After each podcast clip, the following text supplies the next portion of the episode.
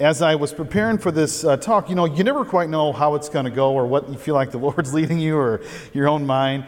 But um, in light of this weekend's, weekend's readings on salt and light, I thought it was really fitting as two symbols for faith and, and of reason, you know, and uh, that's what we're called to be. And I hope this can be salt and light. One of the great pillars of faith and reason in our times, of course, is Pope Benedict. And I was amazed that when I got preparing for this, how much I went back to his writings. I mean, this is the Pope of reasonable faith and the Pope of faithful reason. So, uh, in light of that, uh, I'm going to cover a lot of ground, so don't feel like you got to get it all. But hopefully, you can get a little grain of salt here and there. And as the picture shows, uh, hold on to your to your hats. So, um, first, we start with the predecessor of Pope Benedict, you know, John Paul II. He stated that one may define the human being as the one who seeks the truth. That's in the great encyclical Fides et Ratio, Faith and Reason. And this great little clip here, a quote from St. Edith Stein said, Anyone who seeks truth seeks God, whether or not he realizes it. I mean, that is a massive truth to ponder. You know, anybody, and I love anybody that's in the pursuit of truth. You know, even like a hot headed atheist, if you're on the path, praise God, because you're, you're looking for Him, okay? So it's like we're in the pursuit of truth in whatever angle that comes. Of course, the question is the question that Pilate, Pilate asked Jesus what is truth? You know, and what did the Lord say? Everyone who is of the truth uh, hears my voice. So the question becomes then, well, what is, what is truth? Simply, it's what is. A statement is true when it conforms to reality. You know, unfortunately today, right, we're people having, we, we're in a culture that wants to determine reality for themselves. Not something out there, but something inside here. My truth is not your truth. You know, like Pope Benedict said, we're moving toward a dictatorship of relativism, which does not recognize anything as for certain and which has as its highest goal one own's ego and one's own desires. This is what we're up against really a culture of relativism and kind of an indifferentism, but really a, a meism, right? Now, when you think about truth, right, we go back to the movie, A Few Good Men, you've probably seen it. You want answers? I think I've been titled them. You want answers?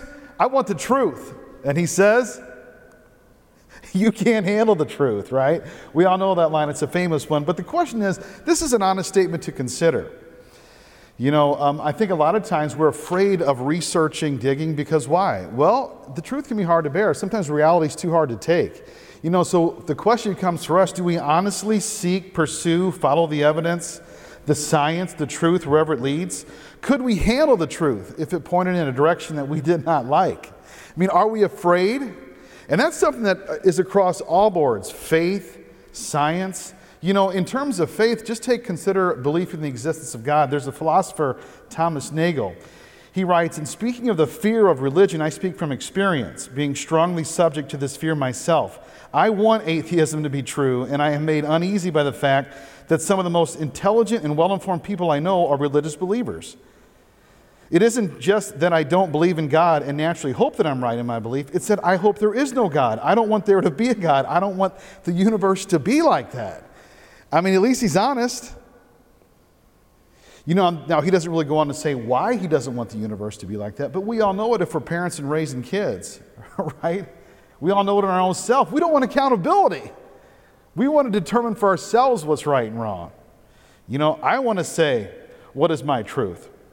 Now, why, why are we like that? Well, if we're believers, we got a sense of certain doctrines. We know that it's a product of original sin. Now, think of this great quote through human, though human reason is strictly speaking truly capable by its own natural power and light of attaining to a true and certain knowledge of the one personal God, yet there are many obstacles which prevent reason from the effective and fruitful use of this inborn faculty. The human mind, in its turn, is hampered in the attaining of such truths, not only by the impact of the senses and the imagination, but also by disordered appetites, which are the consequences of original sin. So it happens, here's the quote, that men in such matters easily persuade themselves that what they would not like to be true is false or at least doubtful. I mean, isn't that a true statement there? So the question is do we have courage in the pursuit and then try to follow the truth, eh, eh, you know, according to what it speaks to us and, and then to follow it accordingly? Now, in life, you think about you know, this both and versus either or thinking. One of the hallmarks I love about Catholicism, it really tries to have a both and approach. It likes all avenues of knowledge, but we can easily fall into these camps of either or. It's kind of like being uh, split minded or to look out at reality with only one eye, so to speak, right? If you watch the scary show, sometimes you close one eye thinking that you won't fully handle reality. Well, that's how it kind of can be in the, in the world, too. So think about these examples, sacred and secular, about how we split looking at one way or the other. And look what they've done in society. So, Jesus' humanity versus divinity, scripture versus tradition, magisterium versus conscience, faith versus works, love versus truth. These are big splits in the body of Christ. And people focus on one or the other oftentimes instead of a both and. And then you think about in the secular realm, right? We got church versus state, choice versus consequence, rights versus responsibilities, liberty versus law, mercy versus justice. And you can see this, the societal split like, what do you emphasize? Which one? You know? I want choice. Okay, what about the consequence of that choice? Let's not talk about that. So, in terms of like faith, revelation versus science, I mean, these terms are going to overlap. I mean, the talk is faith versus science, but really we're, we're talking about two different ways of kind of knowing, using, you know, revelation and faith, science and reason. So, when it comes to faith and reason, we got this great quote from Pope John Paul II, right? From his encyclical Faith and reason are like two wings on which the human spirit rises to the contemplation of truth, and God has placed in the human heart a desire to know the truth, in a word, to know himself, so that by knowing and loving God, men and women may also come to the fullness of truth about themselves. So the two wings, beautiful image, right? You, can, you can't fly well with one wing. Or you can look at it like the two tracks of reason and revelation, two orders of knowing that are meant to be complementary, right? So, as we're going through the journey of life, we're on, the, we're on the train, we're following the railroad of reason and revelation. Unfortunately, we all know that we all have a doubting Thomas, the train that, train that can easily go off track in, in its own pursuits. That affects us all, right? And it's from what I said the effects of original personal sin and the emphasis of one way of knowing to the exclusion of the other. This can cause us to get off track in a host of ways. So, now here's a couple little dangers uh, dangers without a both and approach of faith and reason. Faith without reason can lead to superstition or viewing faith as primarily just emotions, feelings. God is love, love is feeling, God is feeling. Or it can be an obstinate biblical fundamentalism, like if it's not literally in the Bible, faith alone, I'm not going to believe it. Or it, it can even be to the deadly excesses of a fundamentalist radicalism terror towards others in the name of, of God. Now, this causes various perceptions toward those who supposedly have faith. There's a hostility towards believers because they think we're in these camps. It can be like, hey, you know, religion is see no evidence, hear no contradiction, speak no facts. Religion because thinking is hard. Science flies you to the moon, religion into skyscrapers. Now, it's actually after 9 11 where you really saw this hostility come out because they thought, look, here's these guys in the name of religion wanting to kill infidels. And it's like, that's not the Christian view. It's not a faithful view. You know, it's not even an Islamic view, right? But unfortunately, these new atheists came out with these books. So, like, reason without faith can potentially lead to an aggressive secularism that seeks to silence, mock, persecute, rid society of such harmful delusions. Right? And so you see this. They're really writing against a, a, radical fundamentalism that says that God is a God without reason, He's just will. And if you disagree with Him, then you just try and wipe out the infidels or your enemies. But on the other side of the coin, you know, one should have pause when considering how many people in the history of the world, especially last century, have been killed under the banner of so called reason without faith atheistic regimes. And really, when you think about it. So here's a little survey. This is one of the most extensive sociological research projects on youth and religion undertaken. And this is why we really should be concerned. So, this was a 16 year study. Many of our young people who have left the church or in active practice of their faith say it was because of science. 70% stated that they believe that the teachings of science and religion ultimately conflict with one another. Nearly all American youth associate science with evidence and proof, but associate religion with blind faith and private subjective opinion, right? This is fact. But grandma, that's a little fiction. You know, you can pray, but I'll I'll I'll, I'll do the lab work. right now, what's the perception? Well, it's kind of like remember the movie Indiana Jones and Last Crusade? There's the, the great scene at the end where he's got to make this quote, leap of faith. He's got to pass this third test. And the perception is that it's a blind leap of faith, right? You hear in the, in the background, you know, his dad saying, You must believe, boy. You must believe. So then he has this emotional sense, and he tries to wishfully think, and he takes the step. Now, is that the way we look at it? Well, that's the way some people perceive it. There was this interview with Neil deGrasse Tyson. He was an American astronomer, and, and he says this in an interview. He says, There's no evidence for God, and this is why religions are called faiths collectively, because you believe something in the absence of evidence. That's what it is. That's why it's called faith. Otherwise, we would call all religions evidence. Now, do you believe that definition? That's a perception, though, right? Now, just a quick footnote uh, even the clip highlights that Indiana Jones had a reason for making the so called leap of faith, right? He trusted in his father and in the testimony of his father's diary. I thought that was a great image of just kind of like saying our trust in God, He's faithful, and our trust in God's diary, so to speak, His book, the scriptures. They were given there as a record. So faith is not a blind leap into the dark, it's really a trusting, reasonable leap into the, into the light. Now, sometimes, again, with this perception of faith, it's good to make a, a, definition here. Like, you know, what is faith? Is it just kind of this blind, you know, wishful thinking thing? Or, here's a good definition from uh, Father John Hardon's Catholic Dictionary. He says, Faith is the acceptance of the word of another, trusting that one knows what the other is saying and is honest in telling the truth.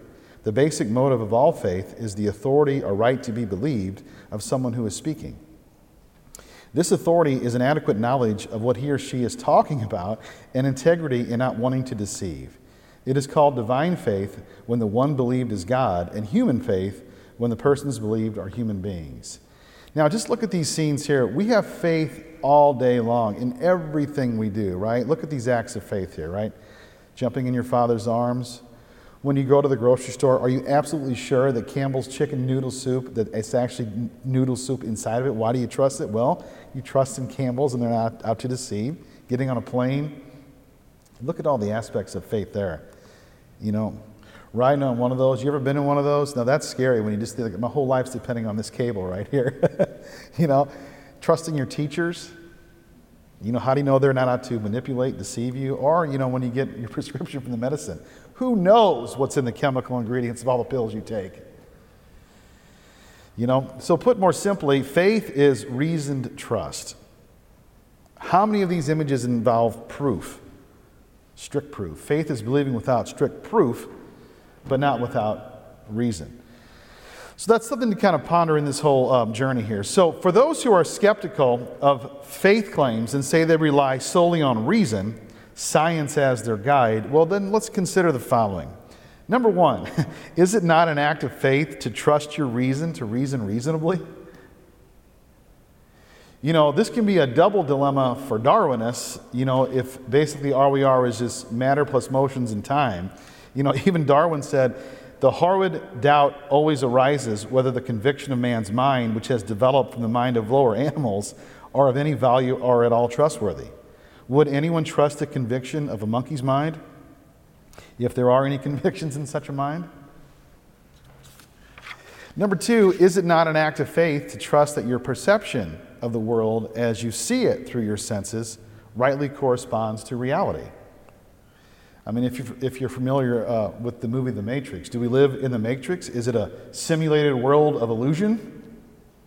Or maybe life is just a row, row, row your boat merrily, merrily, merrily, merrily. Life is but a dream. Maybe I'm just dreaming right now, you know?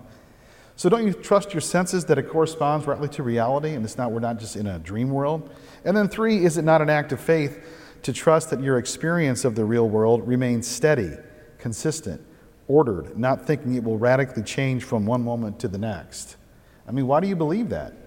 Because like, you know, how does one know for sure, have absolute certainty that the sun will rise tomorrow? That water will still boil and freeze at a certain temperature, that I existed one minute ago, that I will be the same person tomorrow that I think I am now? you know, how do you know for sure scientifically, rationally? It's like, well, you just kind of intuitively trust.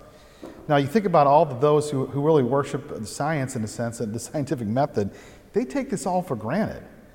I've done this experiment, I put the test in the lab, I'm going to come back to it, nothing's going to magically change, all will be well, it'll be ordered and consistent. That's something we just kind of assume.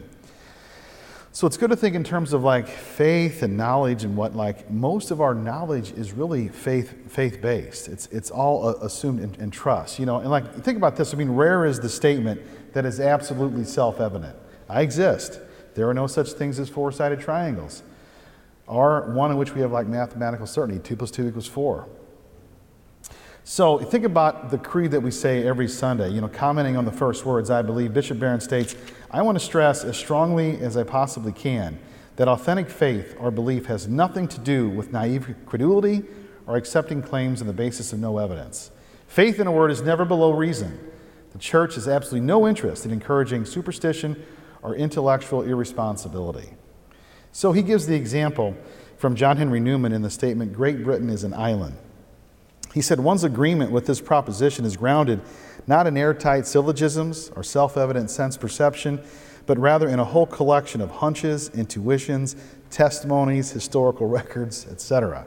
In point of fact, we assent to religious claims in the same way that we assent to practically any other kind of claim through a combination of arguments, gut feeling, the testimony of others, intuition, and a personal experience, a range of evidences. I always joke with my, my uh, wife, you know, in terms of raising kids, you know, she's got an intuition about what the kids are up to or not that I don't have. But that's a certain way of kind of knowing things that's, that's not just kind of, quote, science.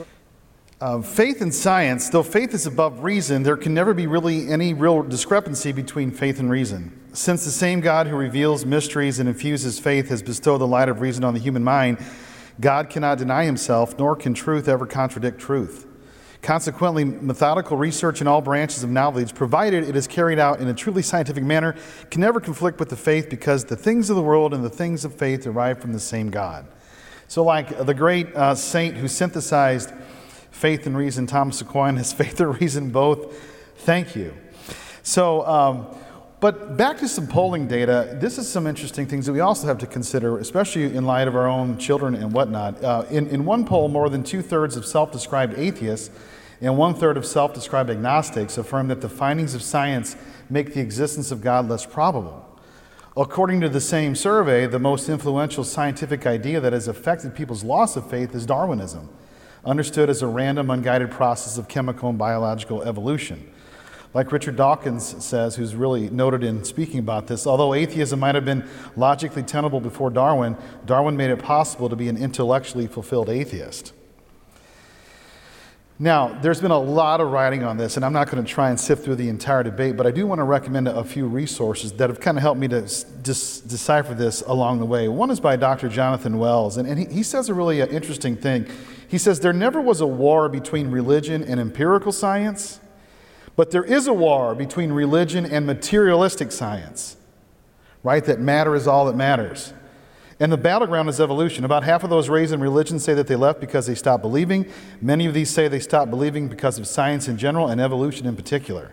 So, this is a heated issue, right? Because it has implications which have to do with the big questions meaning, life, worldview, origins. Who am I? Where did I come from? Is matter all that matters?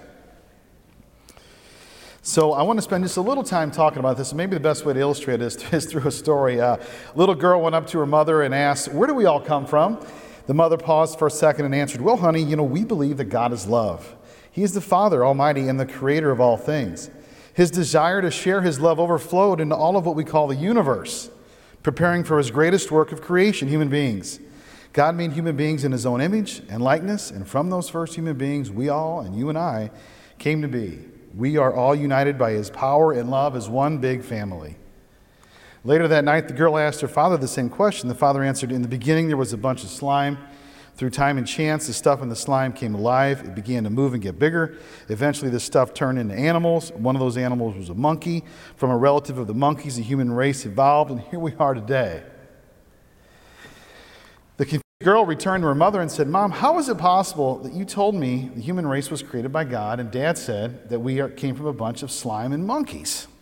The mother said, answered, Well, dear, it's very simple. Your father told you about his side of the family while I told you about mine.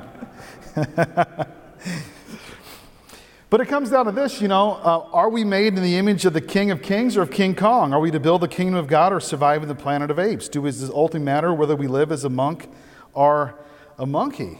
Now, just consider a generation of people who think that all they are is some kind of just a, a, you know, a talking ape. And that really I live by instinct. There's no ultimate God, spirit. Who knows? It's all kind of vague questions. It's an offshoot of the brain. What's going to happen in terms of life, morality, truth, goodness? So we got to kind of tr- try and talk about this. So the revolution of evolution, it really had made a big impact on how people think about God, about life, even about doing science. And usually one of the things I found over the years is that when you're talking to somebody, you got to say, what do you mean when you say evolution? You know, because it's used in, it's like one, it's like the word love or faith or what, what do you mean? You know, change, change over time. Okay, sure, no problem. You know, the past is different from the present. We get that. That's not, things evolve in a sense, you know. Uh, change with, within a species, right? Um, yeah, great. I look different from my mom and my dad. I mean, thanks be to God. I mean, it's nice. I don't want to be a clone, but I'm, you know, my genes are a little bit different, right?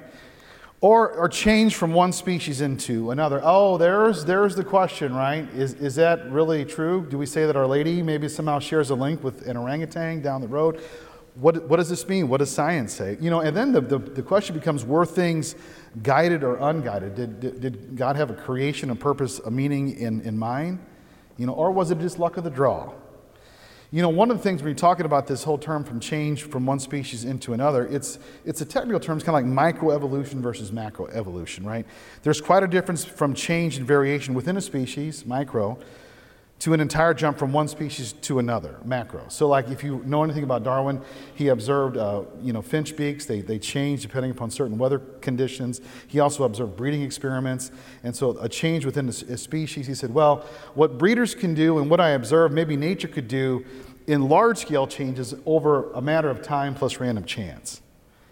So he kind of extrapolated this theory and then presented this. And now we're still in this, in this debate, you know. So macroevolution, change from one species to another, distinct one, from goo to you, from molecules to man, from bacteria to Beethoven. Is it the truth? Well, I recommend Stephen Meyer. He was the guy that gave the, the clip earlier. He's got a, um, a five part series on science and God, and he answers this question from bacteria to Beethoven really good because um, I think he's one of the most articulate uh, speakers of science I, have seen. He's written some, some great books calling into question some of these latest theories or whatnot that have been really held for some time. Signature in the Cell, Darwin's Doubt, Return to the God Hypothesis, and Theistic Evolution, a scientific, philosophical, and theological critique. He's been on a, on a lot of the shows and whatnot. Now, I, I bring him up because, you know, again, he, he speaks to um, this real beast of the world's presentation. But we know who's in the majority view about what is the interpretation of science. You know, just watch any science show. You know, and oftentimes we might hear things and say, gosh, that doesn't jive with what I think is the truth, but I don't know, I'm not smart, I can't decipher this stuff. You know, but um, one of the articles that are really good is in the center there, Adam, Eve, Adam, Eve and Evolution by um, Catholic Answers. It's a, it's a little tract. Theistic Evolution, I mean, I've, I've, got, I've got the book here. this, this is one of those thick tomes that not too many people are going to probably read, but uh, it, it, really is one of the best, you know, offerings I've seen from, a, you know, all the views of science, theology, and philosophy. But, you know, like, uh, like I was saying, this, these notes here say the macroevolutionary debate is still providing as much heat as light as it presents a very differing interpretations of the science, leading to very different perspectives on worldview. There is still a wide range of viewpoints of both secular and Catholic viewpoints, such as the two books mentioned above. Like the, the, the one there, Faith, Science, and, and Religion, that's a current Catholic textbook. And when you go through it, it's, I mean, it's a beautifully illustrated textbook, but it pretty much adopts our Darwinian view of evolution, but it kind of, quote, baptizes it and says that this is how God did it. And is trying to explain it and then somehow try and reconcile it with a Catholic worldview. Other people say that's absolutely false, you know, but how do we, how do we sift it out? Well, I don't know if, if we have right now, but Pope Pius XII, he uh, really, the, the most authoritative encyclical from the church is one called Humani Generis. He said, Some, however, rashly transgress this liberty of discussion when they act as if the origin of the human body from pre existing and living matter were already completely certain and proved by the facts, as if there were nothing in the sources of divine revelation which demands the greatest moderation and caution in this question. So, again, we're trying to say, you know, let's just be prudent and not overstep the bounds. Let's try and work through this. But some people want to say, nope, science, settled, you don't like it, hit the road, Jack. But it's like, there is massive divergence of, of, of, views. I mean, if, if you get on the internet and start to look at, at, at, all the different viewpoints, I mean, it's quite amazing. Now, there's a, there's a great video called Follow the Science where Dr. Brian Keating says he offers a cautionary warning when you hear the phrase follow the science, or by extension, the settled science, or scientific consensus. You know, he says, think about all the things that are believed in the scientific world, like eugenics, I mean, even when Einstein wrote his theory of relativity, there was like a hundred guys who came out and said, "This is all a bunch of garbage," you know. So, um, you know, again, we know what's in the modern consensus view in a lot of what the world thinks. I mean, just think about this debate we've had, you know, with the whole COVID thing, right? And there was the, the famous little clip there where Dr. Fauci said, you know, an attack on me is an attack on science. I represent the science. You're like, wow, I mean, that's a pretty big deal considering there's a massive range of interpretations. And so think about all what we went through, right? What is the science? Who do you follow? Who do you trust? Which doctor? Which news source? You know, and it's wild that depending upon whatever news source you follow, they might have a differing interpretation of, of what the so called science was, you know. Lockdowns, masking, get the jab, you know. Um, if you weren't vaccinated, were you a threat to humanity, et cetera. Think about the other debates going around about, you know, climate change and going green and all, all that stuff. How do you really know? My, my question's always been why the push to censor, punish, fine, fire, lock down opposing alternative views? You know, what does it say about a view if you say, you know what, I'm not going to listen to you, I'm going to try and shut you down and censor you? I mean, especially like if you look in the center there, um, I, I, thought about all this in, in light of that movie that came out years ago called Expelled where Ben Stein, you know, talked about this whole design, intelligent design movement and whatnot, and all these folks who were getting fired just because they had kind of had an alternative worldview. I mean, it's like, is that how we want to live in a in kind of a so-called free society, democratic republic? You know, it's interesting that from, from that video then to, um, to today, there's this whole group that says Dissent from Darwin. It's about a, a, thousand scientists who are very scholared all across the country. And all they say is, is this you know, we're skeptical of the claims of for the ability of random mutation and natural selection to account for the complexity of life. Careful examination of the evidence for Darwinian theory should be in, encouraged. I think that's, that's great. You know, the problem is for us, like, you know, we're trying to discern an educated, smart, authority person, A, saying that X is a science fact, with an educated, smart, authority person B saying X is science fiction. So I'm like, hey, you know, like you've heard of the term, the proof is in the pudding, right? I can taste it, I can discern for myself. But what about the pudding that you can't taste, that's based upon history or somehow science, right? Now, years ago, I watched this video. It was about, it was called The Lost Years, and it was about a guy trying to find out when Jesus went to Egypt and the Holy Family, like where they went to along the way. And so there's a few sites that claim that the Holy Family stayed here. They built a church around it, they venerate that spot. And the guy asked, he goes, Well, how do you know that X marks the spot? I mean, who, this is going back a long time, you know, it's just kind of tradition. And the priest had told the guy, he said, he said this, he goes, The proof is in the persecution. He's like, What do you mean? He's like, You know, here's sites that Christians reverence from the beginning, and they were willing to get punished, persecuted, and even die to be able to reverence at this spot. And I thought, wow, that's kind of interesting because that's, that's what I heard about the Holy Land too. You know, how you know that Bethlehem is the right spot, Church of Holy Sepulchre, that's the place where Jesus rose from the dead. Early Christians went there. But then, you know, some of the uh, Romans try to thwart them and, you know, bury them, you know, and, and, and build new, you know, new whatever on, on these sites, but yet the Christians persevered. So I, I, thought it was interesting for our, our discussion here. The, the, early Christians who reverenced these sacred sites were willing to suffer persecution for their beliefs. This does not make it an absolute proof as such, but it does offer some wisdom when one thinks how this can be applied in so many situations, past and present. The proof of the truth is often in the persecution, in those willing to risk their status, situation, livelihood to make a stand for something. Is this not also an aspect of faith, which is courage?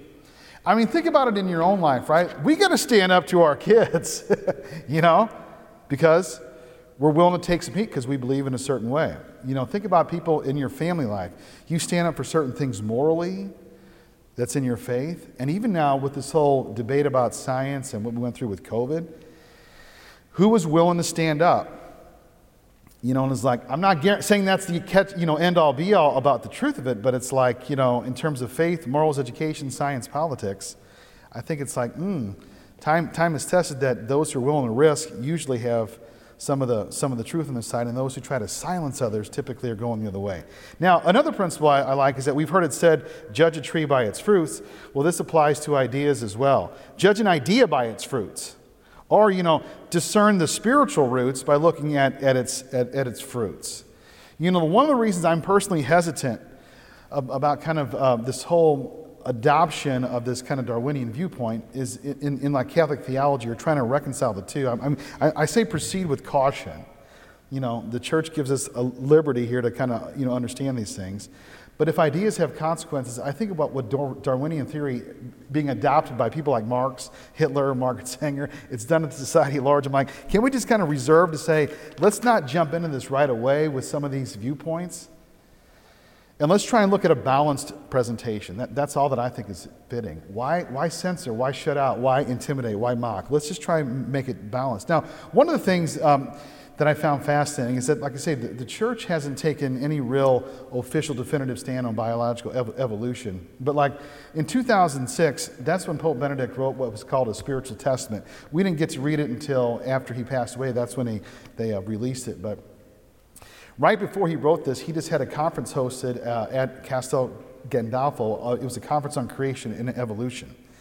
And it's interesting that when, you, when, when he wrote this spiritual testament, he gave gratitude to God, his parents, his family, you know, his friends. And then he makes this kind of interesting statement. He says, Stand firm in the faith, do not be confused. Often it seems as if science on the one hand, the natural sciences on the other, historical research, has irrefutable insights to offer that are contrary to the Catholic faith.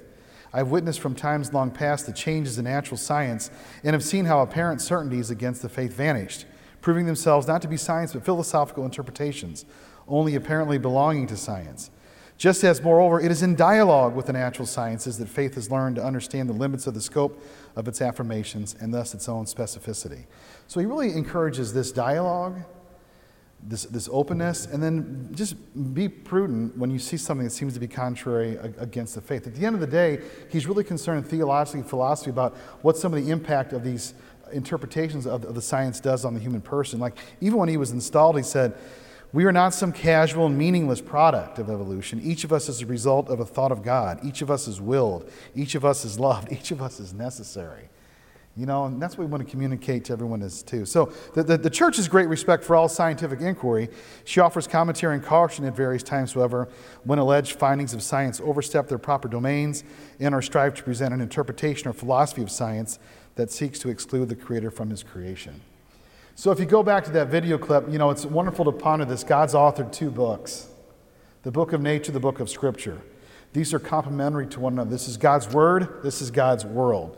And praise be to God, in, in terms of what we've grown in our scientific understanding of, of the world, we are really in an exciting time of studying the universe, what they call cosmology. So, Stephen Meyer wrote this book, Return to the God Hypothesis. I mean, there was one book I'd recommend. It was, it's, it's this one. He says, he highlights three scientific discoveries from the natural sciences. One, the material universe had a beginning. Two, the material universe has, finally, has been finely tuned for life from the beginning. And three, large discontinuous increases in functional, functionally specified information have entered the biosphere since the beginning. So this basically, this, it's, it's had a beginning, it's been fine-tuned, there's been an explosion of life since then. These facts don't prove God's existence, but it does provide strong inference as to how the sciences point to theistic implications. Just to take the first one, you know, this um, creation out of nothing, you know, something that, that science has really kind of shown, like, oh, yeah, that's, that's actually true. So, this guy, uh, Robert Jastrow, he's a noted agnostic astronomer, physicist, and cosmologist. In this book called God and the Astronomers, he discussed the obvious uh, theistic implications of the Big Bang Theory. Though he acknowledged that these implications made, made him personally uncomfortable, he explained that the theory, with its implication of a beginning, seems to portray the origin of the universe in terms that closely match what a biblically informed theologian would expect. He says this is the most powerful evidence for the existence of God to come, to come out of science. You know, uh, it's kind of funny in a, in a memorable conclusion to his book. He said, For the scientist who has lived by his faith in the power of reason, the story ends like a bad dream. He has scaled the mountains of ignorance. He is about to conquer the highest peak. As he pulls himself over the final rock, he is greeted by a band of theologians who have been sitting there for centuries. You know, so that's one of the beauties about, again, Vatican I defined that, the, the, the, you know, infallibly that the, the world was made out of nothing. And yet there was always this viewpoint in the scientific world that maybe it was always there, this kind of steady state theory or, or whatnot, you know. So, um, but now it's kind of been kind of con- con- confirmed as, as such. Now, this is interesting. One of the greatest insights I've learned from Pope Benedict is, is this, and, and, I hope it, it, it, does good for you too. You know, co- commenting on John's gospel, in the beginning was the Word, and the Word was with God, and the Word was God. He was in the beginning with God. All things were made through him, and without him was not anything that was made. Now, the word there, logos, the Greek word, that's very significant. The Greek word logos has a layer of meanings or definitions word, mind, thought, speech, intellect, order, reason. Think biology, physiology, psychology. Logos indicates a rational explanation in contrast to a mythological one. So Pope Benedict comments the world was given its origin in God's reason. This is the first real enlightenment of world history. It is Christ who is the eternal reason, logos, word, the ground of our being. So in the beginning was the word, and that word was was reason. It was made through the world. So the, the world was made in intelligibility, in speech, in order. So we think about God as love, but we also got to see God as logos. God has revealed himself as love, but he's also revealed himself as love, as creative reason, through whom all things were made, right? He is the image of the invisible God. Through him all things were made. That's what we state every Sunday at, at the Creed. One person said it's really fascinating when we think about Jesus' own vocation in life. He became a carpenter or a craftsman because he liked to build things. so the, lo- the logos from eternity was the order through which God made all things, and that logos became man and dwelt among us. You know, and it's really fascinating when you, when you ponder just creation in general space, time, matter, you know, atoms, electrons, protons, neutrons, primary colors of light, oxygen, or, I'm sorry, water, H2O. These things, there's a, there's a fascinating line in the Catechism. It says that the Trinity is a mystery of faith in the strict sense. To be sure, however, God has left traces of his Trinitarian being in his work of creation. Kind of a three in one. I find that it's fascinating. We look at these kind of big things of, of, about life. I mean, uh, this is not saying it's the, you know, this is just my own personal view. Like, isn't it fascinating that the summit of creation is the human person? The one become two, the two become one, the, the, the one that become becomes three in one. You know, that's an echo. But that there's also these other things in the lower levels of life that are kind of this three in one too. But what I, what I love about it is that, is that God creates this ordered universe, and the studying the laws of nature are really studying the lawgiver too who made them. You know, we're learning about the designer from the design. Now, um, Kepler he speaks about this book of nature. You know, it's a beautiful image there about God creating with this compass, right? And he says, he, he says this the, the chief aim of all investigations of the external world should be to discover the rational order and harmony which has been, been imposed on it by God and which he revealed to us in the language of mathematics. Now, I don't speak that language too well. I never had in school. I don't know how you do. Uh, you know, in fact, I had a, I was at one time studying to become a chiropractor, and we had to take organic chemistry, which basically is just massive formulas. And I can remember this one lady who had flunked the class the, the year before, and she was taking it. And then one time the teacher had all these formulas on the board, and this lady just held out her arms and just started crying, you know, to try and understand these formulas. They're simple, but yet complex. But this is how God writes. This is how God, it's kind of like God's favorite language, is mathematics. You know, and it's really stunning to ponder this in terms of all the recent studies about the balance of initial conditions in the Big Bang in order for the universe to permit the origin and sustainability of intelligent life on Earth. The universe appears, in fact, to have been incredibly fine tuned from the moment of its inception for the production of intelligent life on Earth. So, the fine tuning argument is one of the arguments that when you ever watch a debate with an, uh, a believer with an atheist, the atheist has said, like, yeah, that's, That's probably the best argument that the, the, the believer has. But really, it should get in us a uh, sense of wonder and, and all. You, some of you may have heard of Father Jacques Philippe. Um, he, was a, he, he, was a scientist by training, but since he entered his religious community, he didn't have a chance to keep up with the latest developments of cosmology. He was at this airport, he said, he picked up this book called Latest News on the Cosmos, and, and he, he, he read it. He goes, he goes, I have to say, this book did me more good than t- 10 spiritual books. He even said, like, I, how proud he was of God for just this wonder and awe of the beauty of of the cosmos, you know. So it really comes down to is it a matter plus chance plus time, or is this in fact intelligently designed? If we were walking and we saw a smartphone, none of us would conclude that this just happened with wind erosion and, and, and chance. We would know that it points back to someone who, who designed it, you know. So when you, when you, when you think about that and, and, and what a smartphone is, then you get into the complexity of, of a cell. I mean, I, I got a show and tell here. So I, I haven't read this book, but God bless all the people that study the uh, molecular bi- biology of the cell. But this is just a cell, a textbook on, on trying to really understand the design of, of a cell. Now, yeah, it's really amazing to ponder so much. We have no clue at the microscopic level what is going on to make us even function and move and, and live. And in fact, to this Dr. Miller, when I was talking to him, he said that he was like a, an atheist, non believer in, in, college uh, and so forth. And, and he said that, he goes, a little science can bring people away from God, but a lot of science will bring them right back, especially when you see these wonders and all. I think about every one of our estimated 75 trillion cells are these mini machines working. It's really incomprehensible. So, in, in terms of the evidence from the physical sciences, you know, there's a lot of people finally starting to kind of tune into this data. Like, how do you explain this? You know, we only, we only, when we see genius, we point to a genius. And so, naturally, for most people, um, you know, we echo what has been revealed in the scriptures. From the greatness and beauty of the created things comes the corresponding perception of their creator, you know, from creation and creator, art to artist. Um, you know, Romans chapter 1, verse 20, it, it says this great line ever since the creation of the world, his invisible attributes of eternal power and divinity have been able to be understood and perceived in what he has made, even more so now than ever. As a result, they have no excuse, these people, for although they knew God, they did not accord him glory or give him thanks. Instead, they became vain in their reasoning, minds were darkness, and they became fools. And yet, you know, there's a lot of folks that just say, I don't buy it. One guy is Richard Dawkins. In his book, The Blind Watchmaker, he wrote, uh, Biology is the study of complicated things that give the appearance of having been designed for a purpose. He then proceeds to argue that they were not not design. You know, thus no design, no designer. So the, the design argument has been one of the classic proofs for the existence of, of, of God in a sense. But Dawkins' comments try to kind of pull out the wrong onto that, saying, you know, what you're seeing is just an illusion. You know, that, that goes against this universal uh, instinct of design that we all have. This is a great book I'd recommend called uh, undeniable, this universal design intuition.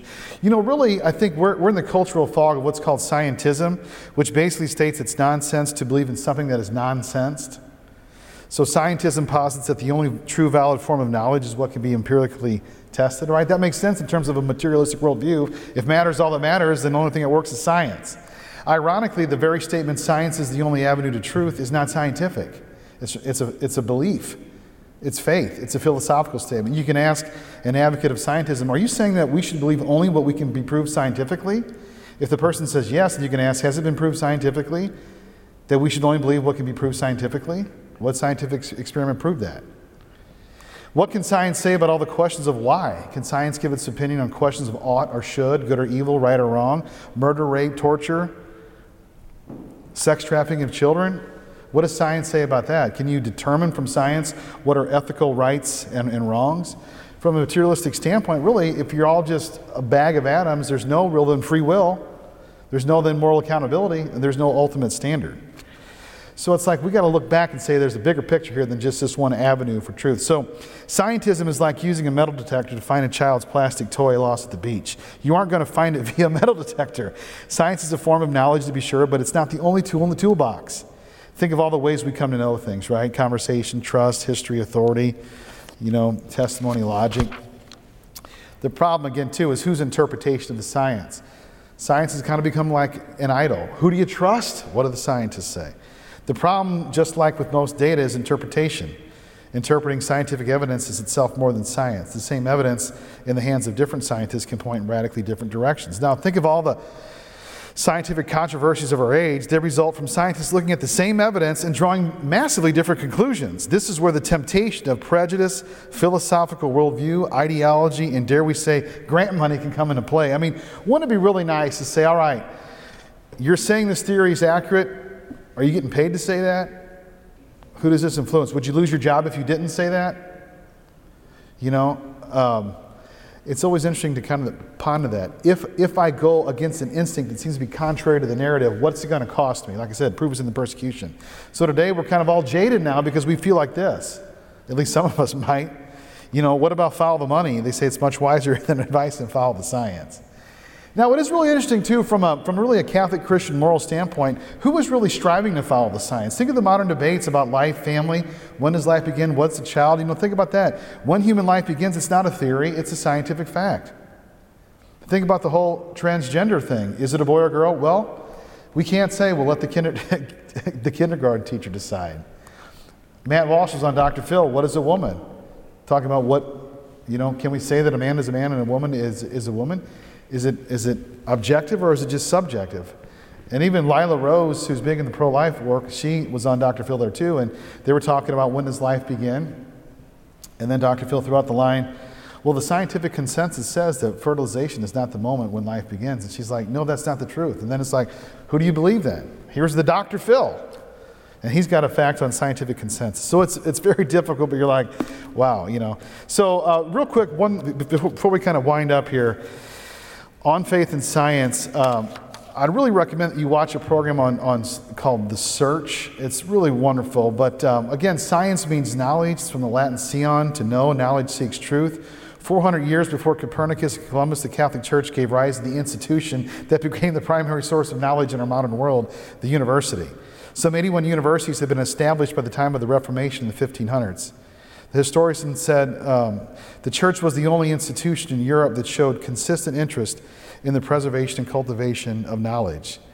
And according to this historian, he said if the medieval church had intended to discourage or suppress science, it certainly made a colossal mistake in tolerating or to say nothing of supporting the university. So, bottom line, it's a myth that the church is opposed to science. You hear this thing about the Galileo affair. I'm like, yeah, bring it on. Go ahead and read all about that. You know, it's, a, it's, it's one of those big myths that have been you know, thrown out there to say the church is opposed to it. And that's one little hiccup on the radar of this huge patronage that the church has towards science because we love knowledge. We love the truth. Unfortunately, as Mark Twain said, a lie can travel halfway around the world while the truth is still putting its shoes on. But one of the things about the video is really cool. Many people don't know this, but the Vatican itself has an observatory on Mount Graham in Tucson, Arizona, because there's too much light pollution in, in, in Rome. So, so, I mean, St. Peter's Basilica uh, has also four ob- observatory locations.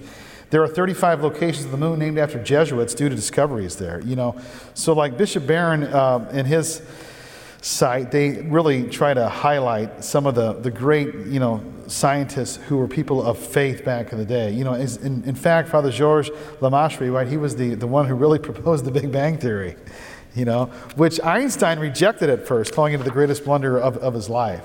But for us, you know, creation points to the, the creator. And the, the guy who hosts that, Chris Stefanick, he said that uh, I think we're the first era in history to have so many people say, God, if you're really there, why don't you reveal yourself to us? He said, I think God is looking down from heaven and saying, Do you not notice everything? You know, all signs point. You know, again, that is uh, a view that might come natural to some, but very difficult for others. But what I really like is what the Catechism says about this. you know, there's all of us, there's a little doubt, doubting Thomas in each of us. He said, but the Catechism says, so that the submission of our faith might nevertheless be in accordance with reason, God has willed that external proofs of his revelation should be joined to the internal helps of the Spirit, and miracles show that the ascent of faith is by no means a blind impulse of the mind. We also have things that are kind of like beyond science, so to speak, to show that, you know, we're not as, as great as what we think. There was a guy, um, we had him to speak at our parish one time, um, Michael O'Neill, and uh, he's got a website called miraclehunter.com. Great site. Follow the science of the supernatural. At a class, his teacher, Condoleezza Rice, he challenged the students to become an expert in something. he was in that class. He decided to become an expert on, on miracles. I've given a whole talk on some of the things he's, he said in miracles in general, following the memory M I R A C L E S. But the one at the center is really key. The longest wor- word in history is your genetic code. You know, and uh, it's, it's an amazing thing to ponder just not only you as a person, creation as a whole, but all these other signs and wonders.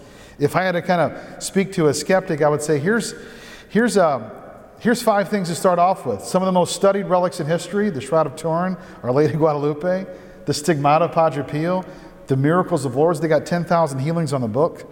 The, uh, that video in the center, Science Test Faith, that, that basically show, um, highlights this one phenomena of the Eucharist that, churned, that changed from living bread into heart muscle tissue. And this happened in the current Pope's diocese when he was in Buenos Aires. And at the time, Cardinal Bergoglio gave permission for full investigation of this. And they've shown this phenomena that you have in one second bread, in the other second heart muscle tissue. And it's like, and this is just one of hundreds that we have. Very fascinating. Of course, it's first Saturday. Couldn't neglect to mention Fatima, right? The miracle of the sun there, 70,000 witnesses. You know, that's a testimony of a vision. I wonder what science has to say about the dancing sun. I just thought that was kind of interesting too. What would that be like? But then, but then kind of as a follow up in, in modern times, you know, the alleged apparitions at, at Medjugorje, you know, that's one of the most scientifically studied, uh, studied apparitions. you know, with all the data that we have now to do these tests during a so-called vision, it's really a fascinating thing. I would encourage everybody to really um, read about this more, read about those studies. And then what I find really fascinating that I don't know why people don't mention this more is, you know, for every saint that's canonized, they're required to have miracles to kind of testify about their holiness. You know, the requirement of scientifically scrutinized and verified healings, miracles, and the causes of canonization are crucial because they are divine confirmation of the holiness of the person invoked. It is a confirmation on earth to witness to a reality as it is in heaven. That's, that's a really fascinating thing. We're, we're asking science to kind of verify, you know, something uh, in, in, on, on earth as it is in, in, in heaven. So I got about two minutes here just to conclude. Is the church anti science? Absolutely not. You know, Chesterton gave this great quote rightly or wrongly, those who believe in miracles believe them on the basis of evidence. Rightly or wrongly, those who disbelieve in them refuse to believe on the basis of faith. So I think we got some tools in the toolbox to do, again, apologetics, logos. Always be ready to give an explanation to anyone who asks you a reason uh, for your hope. And we have that, both in faith and in science. This clip from a big um, mentor, Fulton Sheen. We've named our firstborn son after him. I think he kind of summarizes it well for us here. He says the church asks her children to think hard and think clean. Then she asks them to do two things with their thoughts. First, she asks them to externalize them in the concrete world of economics, government, commerce, and education and the sciences, and by this externalization of beautiful, clean thoughts, to produce a beautiful and clean civilization. Then he says the church asks her children not only to externalize their thoughts and thus produce culture, but also to internalize their thoughts and thus produce spirituality. No thought is born without silence and contemplation. It is in the stillness and quiet of one's own intellectual pastures, wherein man meditates on the purpose of life and its goal, that real and true character is developed. So I think it's a good summary of kind of kind of faith and science. So on the relationship of faith, revelation, and science reason, let's follow the witness and example of Pope Benedict and keep both eyes open.